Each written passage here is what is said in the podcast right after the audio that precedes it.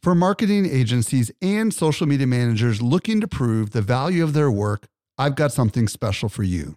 Agora Pulse is not only Social Media Examiner's tool of choice as an all in one social media management tool, it also allows you to track the traffic, conversion, and revenue from every social post, comment, and private message. Learn how to prove your social media ROI with a free training or a free trial by visiting agorapulse.com slash SME today. Again, agorapulse.com slash SME. Welcome to the Social Media Marketing Podcast, helping you navigate the social media jungle. And now, here's your host, Michael Stelzner. Hello, hello, hello. Thank you so much for joining me for the Social Media Marketing Podcast. I'm your host, Michael Stelzner, and this is the podcast for marketers and for business owners who want to know what really works with social media. I'm very excited about today's show for many reasons. Uh, first of all, it's episode 52, and I'll talk a little bit more about that later. But secondly, I'm excited about the topic. Today, I'm going to be joined by Pat Flynn from Smart Passive Income Podcast and John Dumas from Entrepreneur on Fire podcast. And we're going to talk about fear. Yes, I said fear. Every marketer faces it, every business owner faces it. The fear of not being successful, the fear of missing out, the fear of getting started, the fear of change. These are things that every marketer deals with, and we're going to be hashing it out, and you're really going to love this episode. And as I said uh, a few seconds ago, this is episode 52 of my podcast. Yes, thank you. Thank you so much for the applause. Really appreciate that. Um, it's hard to believe it, but there has been more than a million downloads to this podcast since we first started a year ago. And I really had no clue what I was getting into when I started. I didn't know if anyone would listen. And heck, a lot of people have listened. As a matter of fact, some of you listening to my voice right now are new to the podcast, but have downloaded every single episode. As a matter of fact, in July, I know that there's 600 people that downloaded every episode all the way back to the very first episode, which is one of the things I love about podcasting is, you know, it's kind of like subscribing to a TV show. You can go back and get all the old shows. I also know that someone from every country in the world has listened. The reason I know that is because there's about 198 countries in the world, and according to my analytics, there's been more than 208 listening. Now, I don't know how that's possible, but I'm not going to question it. Also, I got to tell you, um, this has been one of the most personally rewarding things that I have ever done. And I've said this before when I've been on other people's shows that uh, this podcast has been more rewarding for me than all the other things that I've ever done combined. And I don't know how to explain it. It's just been some of the great feedback I've gotten from so many of you that that are regular listeners. So I just want to say thank you so much for um, listening to the podcast it's a true pleasure to uh, serve you each week. And um, with that, I've got something special I want to also introduce to you. Did you know that we can deliver awesome marketing info directly into your inbox? Simply subscribe to our weekly newsletter that comes out three days a week. You won't miss any of the updates going on in the world of social marketing. Visit socialmediaexaminer.com slash get updates. But what I want to do is go ahead and take a caller question first, so I'll go ahead and do that right now. Deep from within a remote jungle village, here's this week's social media question. Hey Michael, it's Mike Kawula here with the selfemployedking.com and a quick question regarding the plugin tool that you mentioned last week. And it's not per se about this individual plugin, but just in general. But before that, I just wanted to say, huge fan of the podcast, Social Media Examiner each day. The posts are tremendous, but more importantly, my family is absolutely loving my kids' adventures. So uh, great job there. Um, here's my question. Last week you mentioned the jQuery pin it button. Looked at it, looks great. Um, but you know, even when I'm leaving a message on right now, I know that this is a plugin, uh, this voice recording tool. I know it's tough to, to answer this question, but I had some issues on my blog two weeks ago um, with the hosting company, and they said that um, it had a lot to do with all the plugins that I had, and I only have around 10 plugins on my site. Is there a magic number that you could give to say, here's the most plugins you should have on your site? Or is there a way to actually test plugins before putting them on the site? I know that some plugins are better than others when it comes to quality um, of the actual code of the plugin. But you know, is there a rule of thumb? And any help would be much appreciated. Again, Mike, love everything you're doing, and look forward to hearing you speak at Agents of Change conference in September. Take care. Thank you, Michael. Um, okay, a couple things. First of all, it's very important to know that all it takes is one b- bad plugin to pretty much kill your website. Um, the reason why plugins sometimes create havoc is oftentimes because they make either A, external calls to third party services that sit on your website, or B, they access the database a lot on your website. Now, in particular, Michael is referring to plugins for WordPress. And most bloggers out there are using WordPress. One of the best places to get a general understanding of whether a plugin is worthy or not is to actually read the reviews on WordPress.org. So all you have to do is just Google uh, WordPress plugins. It'll take you right to WordPress.org. Look at the star reviews. Look at what people are saying about the plugin. If they say it's killing the performance of their website, that's a big red flag for you. Um, another thing that you can do is something that I've done. And by the way, I'm just going to share this. Social Media Examiner has been plagued by plugins. And I know how it works. You know, a lot of times we love the functionality of something, so we install it on our website. And it's not until quite a while later that we realize it has some long term detrimental impact on the way the user experience is. So, um, one of the first things that I recommend you do is I recommend you go to um, a website called gtmetrix.com. G as in a Gary, T as in Tom, metrics, M E T R I X.com, and we'll have a link to it in the show notes. Um, when you go to that particular URL, you type in your website address where your blog lives, and you go ahead and you run an analysis on it. And it will tell you uh, a speed grade, and um, what you do is you make a note of what that is after you run it. Then, what I want you to do is turn off every single plugin on your blog, every one. And then I want you to run the analysis again. Um, the only plugins you might not want to turn off are any caching plugins that you've got going, like uh, WP Total Cache or whatever the heck it's called. You don't want to turn off your caching plugins. And um, notice if there's any performance change. And if it goes, if it improves dramatically, there's a couple things you want to look at. You want to look at the page load time and you want to look at the total number of requests. Now, um, you're going to find that um, you may want to run the test a couple times because you might get slightly different results. Maybe run it three or four times and average the results. But if you notice all of a sudden that um, your page load time decreases from, let's say, 10 seconds down to two seconds, and your total number of requests decreases from many hundreds, maybe down to a few dozen, that's a good sign that um, the cumulative effect of the plugins that you had on your website were likely impacting performance. Then, what you want to do is slowly but surely start turning on the plugins one at a time and then run GTmetrix again and make a note of how it changes the load time and the total number of requests. And by the way, the total number of requests is really the number you want to look at.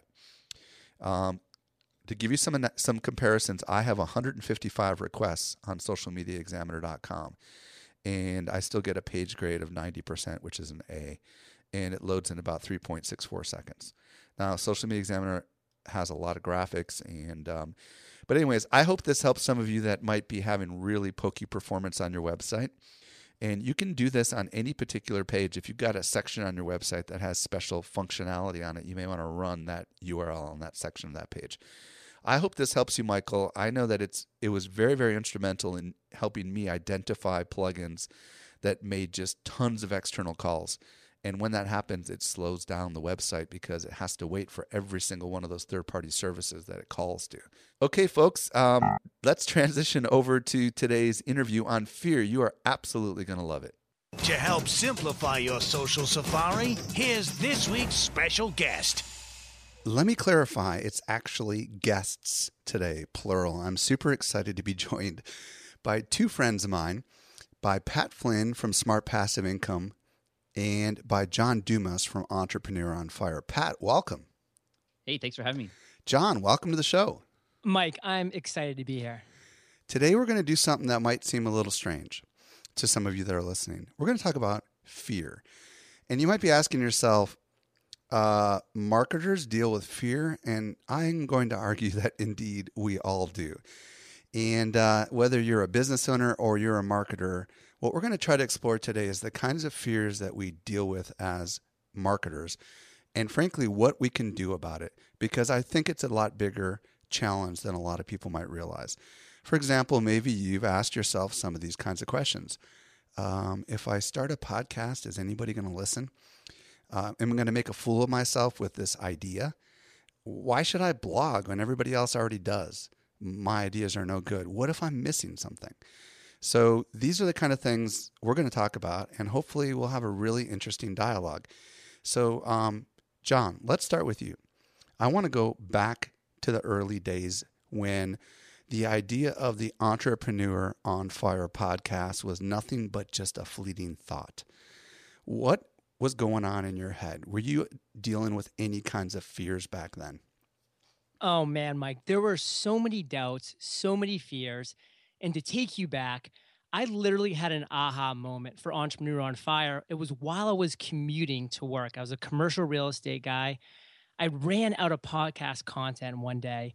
My friend and fellow guest here, Pat Flynn, had an amazing podcast for a number of years, but even he was only coming out with one every couple of weeks at the time. And I just wanted more. I needed more because I was commuting every day.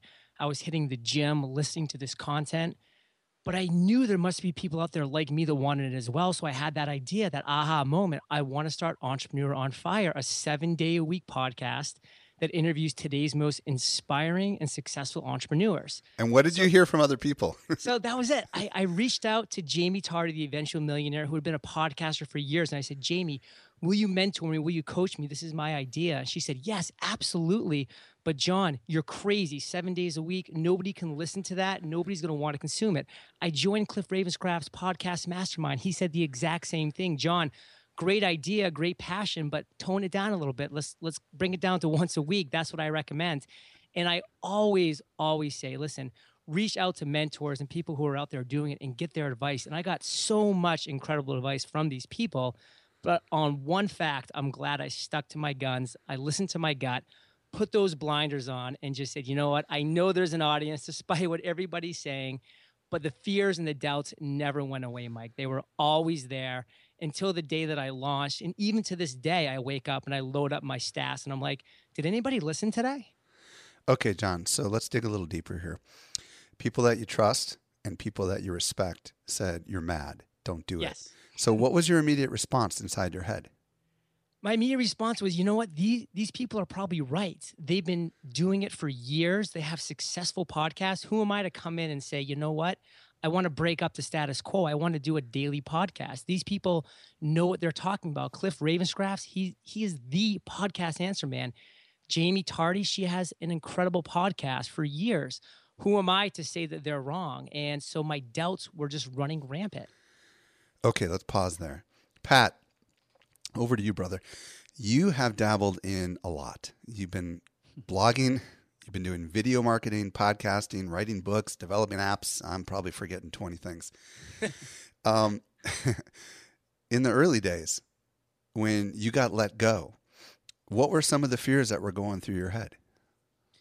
Well, I mean, it's countless number of fears. Fears that you know was the work that I was doing actually going to be, you know, appreciated or even seen uh, fear uh, that what I was doing was quote wrong or not the right thing to do.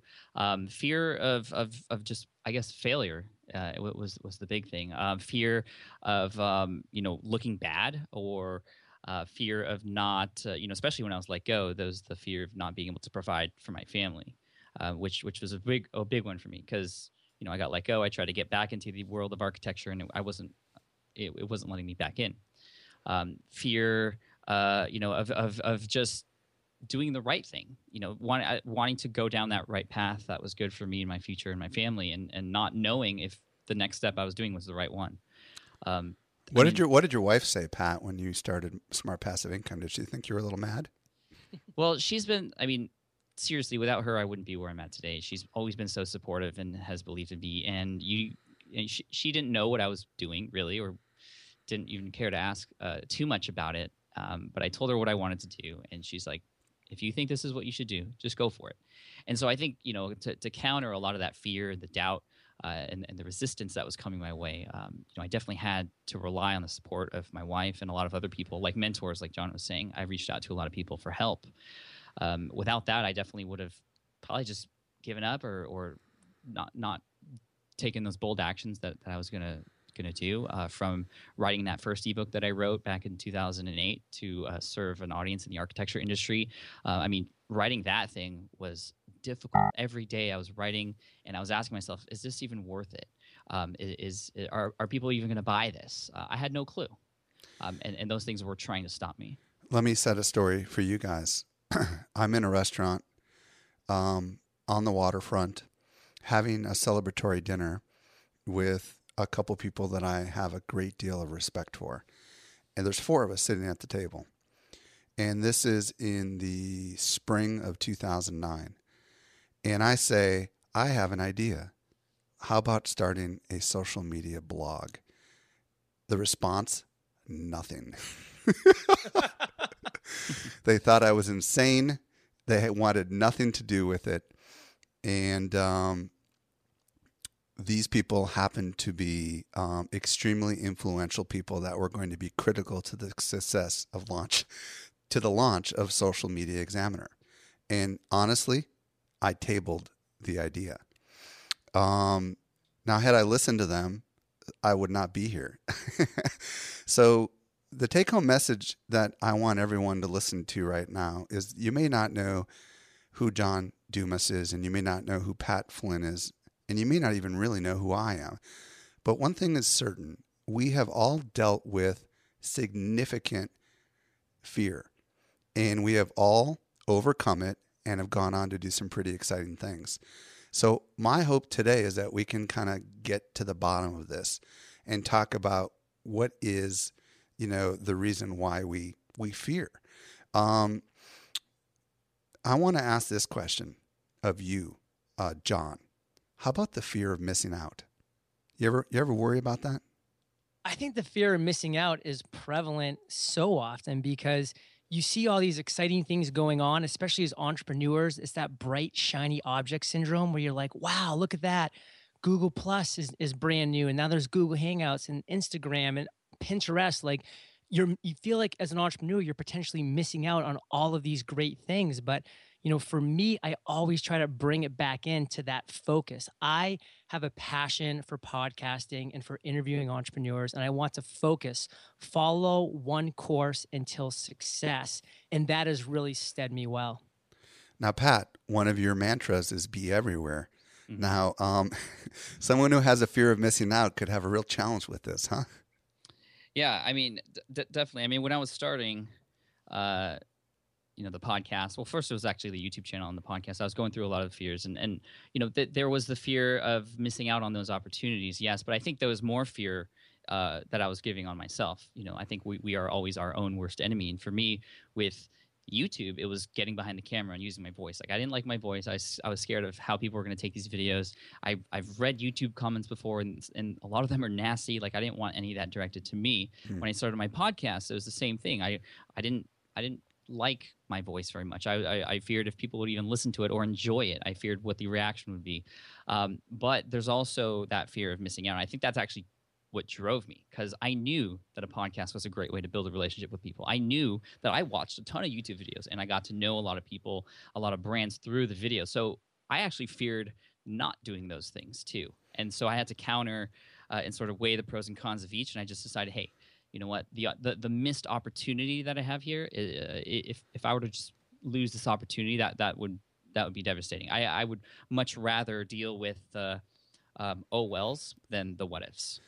Yeah, and you know this is a really big challenge that I think anybody who's a marketer faces because something new comes on the horizon, right? Let's just say it's uh, short videos, right? Like these new Instagram, I don't know how many second they are videos, or these new, you know, Twitter videos, or oh, the Vine, the yeah. Vine, yeah. Or before that, it's uh, it's Pinterest, and before that, it's Quora, and you feel like, um, you feel like you're um, outside of a department store at Christmas time and there's only five items available and they open the doors and everyone has to rush in.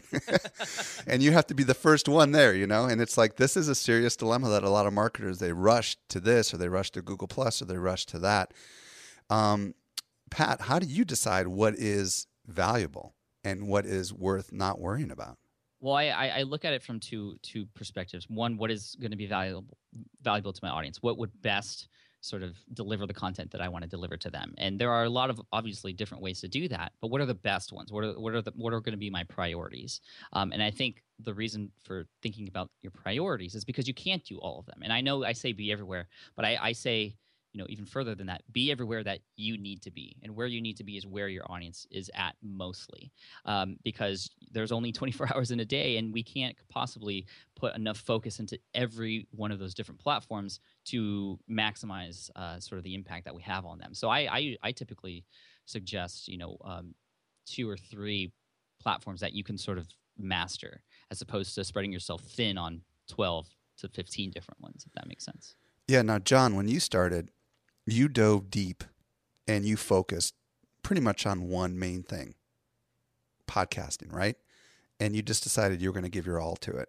Um, did you find yourself in a position where you were tempted to want to start doing a lot of other things not, once you began getting successful with podcasting? Is it like a tricky balance where if you take on too much, then one thing doesn't, you know, continue to be of quality?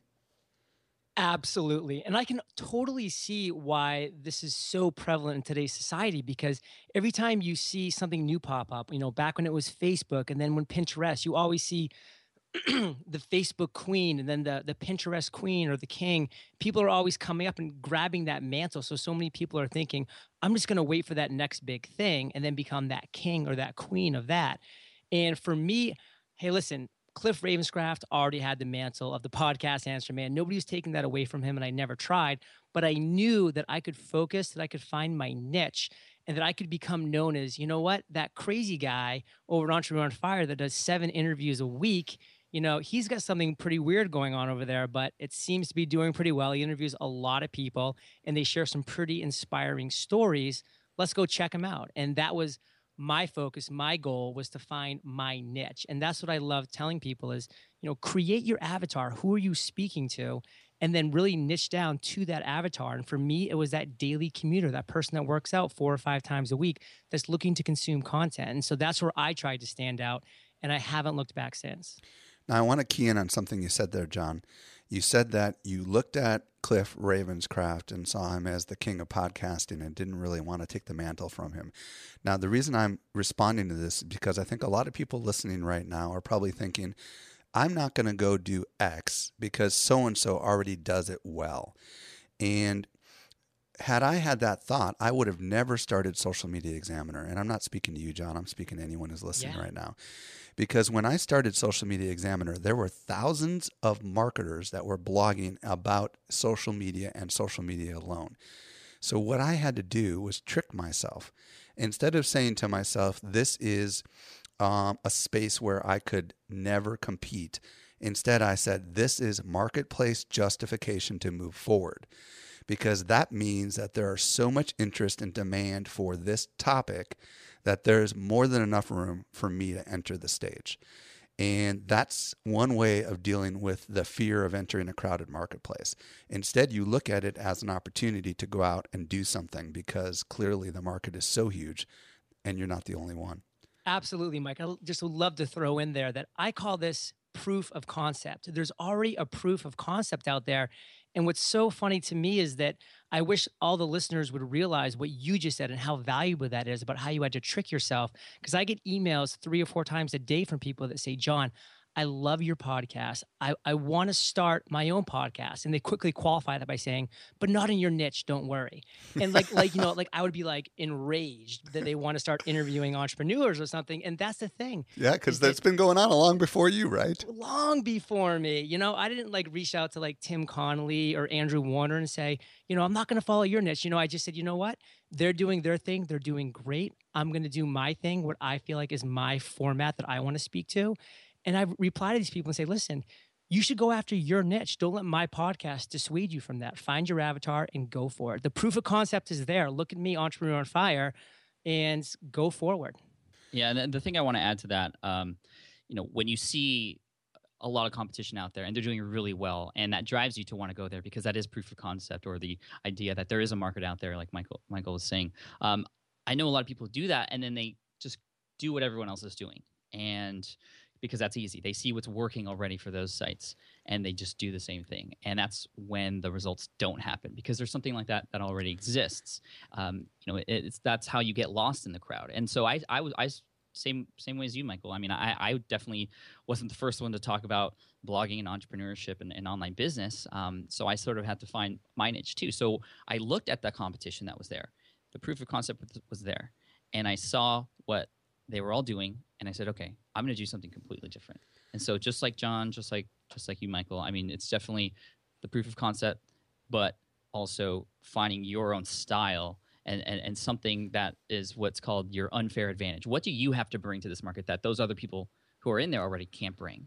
Um, yes. You can also read the comments and, and look at how people are reacting to the competition that's already out there. Find out what is working. Use that as inspiration for yourself. Find out what's not working or where there might be holes, and be the one to fill them in. I actually think coming in late to the game, uh, you you have an advantage because you can see what's out there from sort of a bird's eye perspective. And you know, I need to key off on this because this this just reminds me of like America's Got Talent or American Idol, where it's the early stages and someone comes up on the stage and they sing a song, but they sound exactly like the artist, right? And what do the judges always say, guys? Karaoke. They say find your voice, right? They say you have to do it in your voice because anybody can go out there and try to be a copycat, but when they add their unique voice to it, for example, like you've done, Pat with your quirky little things, you know, hey, that hey. you always mention, like your little singing and stuff. And I hope you don't mind me saying quirky. No, no, I, I, I love that you say that because immediately that's, you know, I'm standing out. So, okay, Pat, you um, were trained to be an architect, right? Yes. And architects are guys that create things. And um, you create things. You seem to always be creating things. So you're a good person for me to throw this question over to. Why do you think creative people sometimes don't create? What are the fears?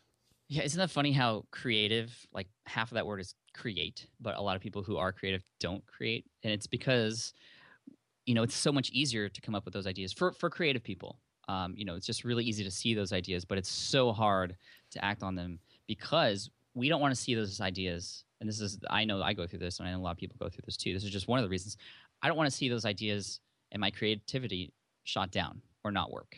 So it's easier to just not do them and just sort of dream that they would, um, and and not not go through the process of building or the process of failing.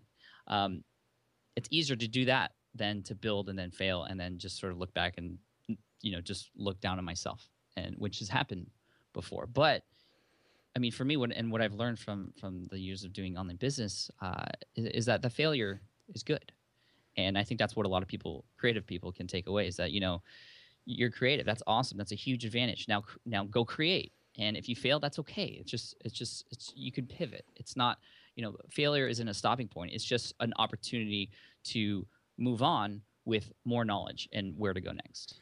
I'm, um, I, people that may not know me may not know that my background is as a writer. And anybody who's a writer that's listening right now can relate to writer's block. And I think there's a creative block for any kind of artist. The hardest part of any writing project is literally the first paragraph. And um, it's always been the case for me when I've written my books, when I've written white papers, when I've written anything. And um, I know, and I'm sure you know this, both you guys probably know this, that once you force yourself to get comfortable and actually sit down and start the process of creating, it flows, doesn't it, Pat? Yeah, you just got to take that first step and the momentum just starts to happen. And at the same time, when you're taking those first steps, reward yourself for those little milestones that, that you may have reached um, because that's just going to move you forward even more. I mean, we have these huge goals and it's really easy to just feel like you know you're not making progress. So, well, what kind of reward? Big... What kind of rewards do you give to yourself, Pat? Like, I'll give myself a break. I mean, something like a break, even in like, okay, if I finish this by the end of the day, I'm going to go play, uh, you know, Halo for 15 minutes. You know, that's like, and I love that because I want to play Halo, but I've tricked myself not to do it unless I get what I need to be, uh, what I need to do done. Um, I, I, you know, a lot of times the motivation is okay. Th- this is these are the tasks that I'm going to do today. What do I get to do when I'm done? I get to play with my kids. So I'm going to go out there and work as hard as I can and, and as efficiently as I can without distraction because at the end of that little task, which is just, again, a fraction of that overall goal that I'm, I'm setting toward, I get to play with my kids. And there's nothing I want to do better or more than that. Okay. You said the word distraction, and I'm going to key this over to you, John. You're so focused, and I think this is a good one to ask you. Um, a lot of times when we want to create something, it's very easy to let ourselves be distracted by Facebook, by email, by television, by everything else that's out there. Um, number one, well, well, first of all, how do you how do you overcome those distractions, John? Because I know you've got a crazy amount of things that you seem to get done every week. So I am a huge subscriber to that Parkinson's law, where tasks will expand to the time that you allot them to. I'm a big believer in that. I learned that in law school, and I've really taken that forward because, man, it is so true. And that's one of the first things that Cliff and Jaime came back and they said, John, if you do a seven day a week podcast, that's all you're going to be doing is just setting up interviews and recording interviews and editing interviews. Well, the reality is, Mike, I set up eight interviews every single Monday, back to back to back, all the way from eight to five, and I knock them out on that day. It's not an easy day, but I batch them together and I knock it out. And then after that, I go and I work out, I reward myself a little bit, but then I come back and I sacrifice my Monday night to editing those interviews and getting them all uploaded to Libsyn. So when I wake up Tuesday morning, my week is my oyster.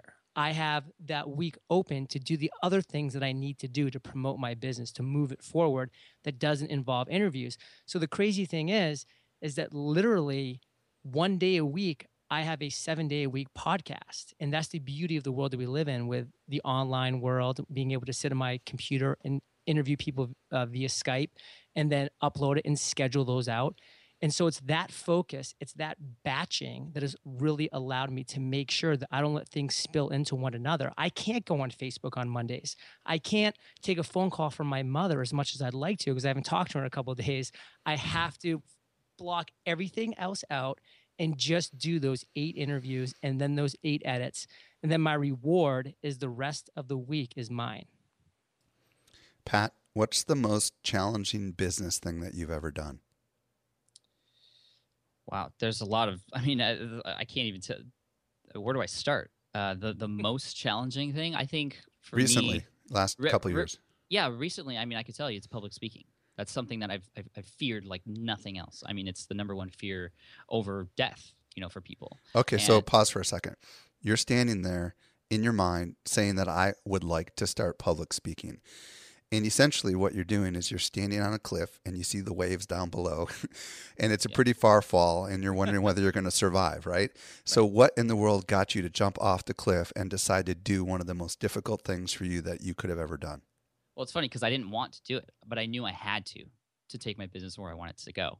Um, and, and and and so you know, looking down at the, at the at, you know, staring down at the water from from high on the cliff, um, I read first about how to become a good public speaker. I read some Dale Carnegie books and um, you know Nancy Duarte and and all, all the books I could consume because those are people who who who are experts at it and I can learn from them. So you know I can I can I can look down and and the cliff won't be as high as anymore. You know because I'll I'll know that you know the water is deep enough. You know and if I just learn how to dive in correctly, I guess you could say if you want to keep going with that analogy. Um, so I read a lot. I watched maybe a hundred TED talks, and I just started to discover, you know, what I liked about certain ones or what I didn't like about certain ones, and then I just did my first one, and just put myself in the deep end. Um, and and I remember scripting the whole thing. It was a 20 minute presentation at Financial Blogger Conference in 2011 in Chicago, and I was so scared. I scripted the whole thing, so I had like 15 to 20 pages memorized and that's not how I do it now. And I and I've been working with coaches, which is another way that I've been overcoming that fear and getting better at it. Um, I've worked with a coach who who you know his suggestion was you know you're you're stinting your creativity that that can come out during presentations by scripting the whole thing, um, and you can have the opportunity to sound a little robotic, which I probably did that first time around. But since then, I've done you know more, more than a dozen public speaking presentations, and I still get nervous, but it's a healthy nervous, and that's how I know. You know, when that fear comes into play, that's how I know it's something worth doing and it happens before I, I, I, do any sort of public speaking. It happened, you know, when I think back in my past, it happened before I wrote my ebooks. It happened before I started my podcast. It happened before the YouTube stuff. So I knew that going into public speaking, that because this was such a huge fear, it was going to be such a huge win if I were to over, overcome it. That's a great. That's a great. Um, that's a great word. You know, you used the fear that you experienced as proof that you need to move forward. And I forget the guy that wrote the book um, that talks about resistance. John, do you know who I'm talking about? Mm, Um, The War of Art, Yes. Steven Pressfield. Yes. First part of that book is really interesting because it talks about how resistance is proof that you need to move forward. Now, I'm going to share a little story with you guys. Um, the biggest thing that I've done recently that scared the heck out of me was the idea of doing my own physical conference. I knew that by doing this, I feared that I may make enemies amongst my friends because I knew I was going to go into a space where I was going to be competing with other people. I also feared the huge risk and the financial investment that was involved. I feared whether my friends would actually fly to San Diego and come speak. But more importantly, I feared whether anybody would show up. and I got to tell you guys, it is the biggest thing that I've ever done, the most expensive thing that I've ever done, yet it was the most rewarding thing that I've ever done. And um, it turned out to be great. We had 1,100 people come to this conference, and and um, you guys know this, right? Because you guys have had, you know, John, in your case, it's your podcast. Pat, in your case, it's your public speaking. In my case, you know, it's whatever. Um, once you once you can prove to yourself that you're capable of doing whatever you set your mind to, I think it makes it easier to do the next thing. So, John, I'm going to pass this question over to you. Since you have achieved success, how are you um, how are you stopping fears, which I know you said still exist today, from from stopping you from starting something new or expanding? So these fears are absolutely still there. And in some ways, they're even worse because, as I know, Mike and Pat, you can attribute to now that you are successful and you're being viewed as a success, you're almost scared that, hey, if I actually launch something that is not a success, that everybody thinks is going to be this great achievement, that's even more embarrassing because I'm doing it in a public arena now. Like when I mm. launched Entrepreneur on Fire, I was terrified in a way that nobody would listen. I'd be speaking to an empty room, but who was I really going to embarrass? I didn't know anybody. I had no online presence. But now, you know, I speak at conferences, you know, I have a massive audience. If I launch something, it's very public. And I can tell you a quick story about that. You know, for the longest time, I had people reaching out to me, my Entrepreneur Fire listeners, who I call Fire Nation, saying, John, we love what you're doing and I you inspire me, but I have no community. I have nobody to to support me and to hold me accountable. And I knew for the longest time that I had to lead that community, but I didn't do it because I felt that if I put myself out there and I failed, it would be embarrassing for me, for my brand. And so I was scared of that. But you know, finally I put those fears aside just a couple weeks ago, I launched Fire Nation Elite, which is my mastermind. And I was thinking, you know what? If 20 people join up, that'll be amazing. But I've now received over 200 applications. They're continuing to come in. I have a thriving community already of 50 plus people that's continuing to grow of Fire Nation Elite, all because I was able to put aside that fear, which was not easy to do, but I did.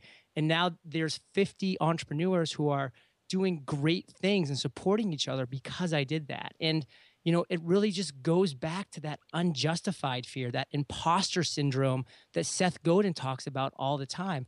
President Obama wakes up every single morning, he tightens his tie and looks in the mirror and he says, What am I doing? Why am I the president of the United States? I guarantee you he does that because all of us have that fear. So we just need to realize that Pat Flynn, John Dumas, Michael Stelzner, we all have these fears. So the listeners need to say, you know what? They're no different than me. They have these fears. I have these fears. Now let's conquer them and move forward. Pat, what are some practical things that a marketer that's listening right now can do to help overcome his or her fear? Well, it's going to be based off of what I know works best for me, and that is just talking to other people. My mastermind groups, that's where I go to. You know, I, I'm actually in three different mastermind groups, and each week we meet and we talk about what we're up to and, and sort of you know what challenges we're facing, and that is where I always get you know that that third party perspective on things um, because it's really hard when you're trying to deal with this yourself i mean it's always great to get other people involved and and, and you know people you trust and you have a relationship with um, to get them to to to let you see that yeah this is going to be scary but you should totally do it like you would be uh, you would be doing the people out there who would benefit from what you're about to do a disservice by not doing it. That's another sort of Yes. mind, mind trick that I like to play on myself. Um, if I don't do this, people people are going to not necessarily suffer, but they're going to miss out. And so I put my fears aside for that because I care about my audience more, and that usually gets me going through it as well. So talking with other people about it, whether it's in a formal sort of mastermind group that you meet weekly, or maybe just a, a mentor or or a trusted advisor of some sort, uh, and then also just understanding, well, okay, who who is really going to be um, missing out if if I don't do this? Um, yourself, maybe, but all those other people out there who who won't experience what you are fearing. Um, that's even that's even stronger, I think. John, do you have any practical things that you might recommend um, for someone listening right now who might be dealing with some fear? So, Mike, I'm a big believer in themes. Whenever a theme pops up in Entrepreneur on Fire, I try to grab onto it because I feel like they're just great ways for people, the listeners, to have great takeaways. So, I really want to stick with this theme that we're ending with here because I couldn't agree more. If you're out there and you're you have fear, find a mentor, find a coach, invest in yourself to help them guide you through. Go out to meetup.com there's just ways to get out there and surround yourself with people. Jim Rohn said, You are the average of the five people you spend the most time with. So think about that. Who are you spending the most time with right now? And change it if you don't like the average that you're seeing. And get out there and surround yourself with like minded entrepreneurs who are inspired to do great things. And that will help you overcome your fear because you'll share what you're scared of and you'll motivate each other. And most importantly, you'll hold each other accountable because that is so key being held accountable mike And I think the key thing to um, to note here is to make sure you're careful about who you ask for advice from. Wouldn't you guys agree? yes Because there are some people out there who are not um, willing to take a risk, and they will probably send you down a path and advise you not to do something. Right? I mean, we should probably talk about this for a second. First, the, those people that are have no clue who to team up with. You know, um, Pat, what are a couple things to, to look for when trying to find someone who you want to seek advice from? I mean, a lot of it has to do with your gut. I think it just sort of what you really feel like about a certain person, and there might be someone that might seem like they're they're qualified to help you out, and and maybe just in your gut, maybe it's just not the right feeling. Well, honor your gut. I mean, oftentimes our gut and sort of our first reaction to things is is, is often correct. I mean, we live in a world like a bucket of crabs. I don't know if you've heard this analogy before, Yes. but we we live in a bucket of crabs, and what that means is if you actually take a bucket and put a bunch of crabs in it, no crabs will will ever climb out because once one starts to climb out, the other ones will take their pinchers and just pull them back in. And that's the world we live in. And so you got to find those people who have the same values as you, who uh, you know that you could trust. And and and obviously, trust doesn't happen in a day. It doesn't even happen in a in a week or a month or even a year sometimes. So what you need to do is you need to put yourself out there in an environment where you can meet people who you could potentially build these really strong relationships with. Um, and it does again, it doesn't happen overnight, but it takes you getting out there and you know getting uncomfortable a little bit if you're the type of person who may be sort of reserved or or an introvert. I mean, I was an introvert at first, and when I started to understand the benefit of just meeting people uh, and and and um, going to conferences and things like that, it just it just changed everything for me, my business, and also how I am on my podcast, on YouTube, and on my on on on stage. Um, and then most importantly, it's just shown me the type of people that I resonate with, and we are like we're like family now. I want to say this: if you're listening right now, in fear is um, stopping you from moving forward, you are human, and everyone deals with that. But those that are really successful um, realize that that's the case. That every human being has fear whenever they're about to do something big. Walt Disney did, Steve Jobs did, Pat Flynn did, John Dumas did and does, and so does Pat, and so does so do I. So I want you to use the fear that you have that's stopping you from doing something big and something important for yourself or for your business.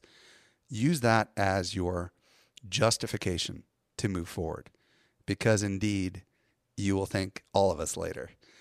Folks, I think that's a great place to end. Um, John, where can people learn more about you? So, Mike, my headquarters, eofire.com. It's actually a short forwarding address to entrepreneuronfire.com, but that word is a little tricky to spell even for me. So, eofire.com, that's where I'm at. Say hello on Twitter, John Lee Dumas. And Mike, thanks for the opportunity to speak to your audience. Thank you. Hey, Pat, where can folks discover more about you? Uh, you can find me at smartpassiveincome.com and also on Twitter at Pat Flynn. Um, and just again, thank you for having me. Thank you guys very much for joining me today for this very important discussion, and I really hope it does make a difference in a lot of people's lives. Well, I hope you got a lot out of that interview. Um, you might not have thought at the beginning of the interview that uh, there'd be anything relevant for us as marketers and business owners uh, when it comes to fear, but I think indeed there really is a lot of relevancy there. Well, this does bring us to the end of the social media marketing podcast. Um, man, I cannot believe this is episode number 52. It's insane. Um, you can get all the show notes that from all the things that we mentioned, uh, the links and all that stuff at uh, socialmediaexaminer.com slash 52. Also want to mention uh, if you are a subscriber to iTunes, meaning you listen to your podcast on an Apple device, uh, please do me a favor and go over to socialmediaexaminer.com slash iTunes and subscribe to this podcast if you're not already subscribed. It's very easy. You just hit the subscribe button. That way you'll never miss a future episode. And while you're there, I would love a rating and a review if you've not already done so. Um, it's very simple. You just click on the star rating, and if you want to give a written review, that would be awesome. Um, okay, well, this brings us to the end of the Social Media Marketing Podcast. I'm your host, Michael Stelzner. I will be right back with you next week for episode number 53, and I hope you make the absolute best out of your day, and may social media continue to change your world. The Social Media Marketing Podcast is a production of Social Media Examiner.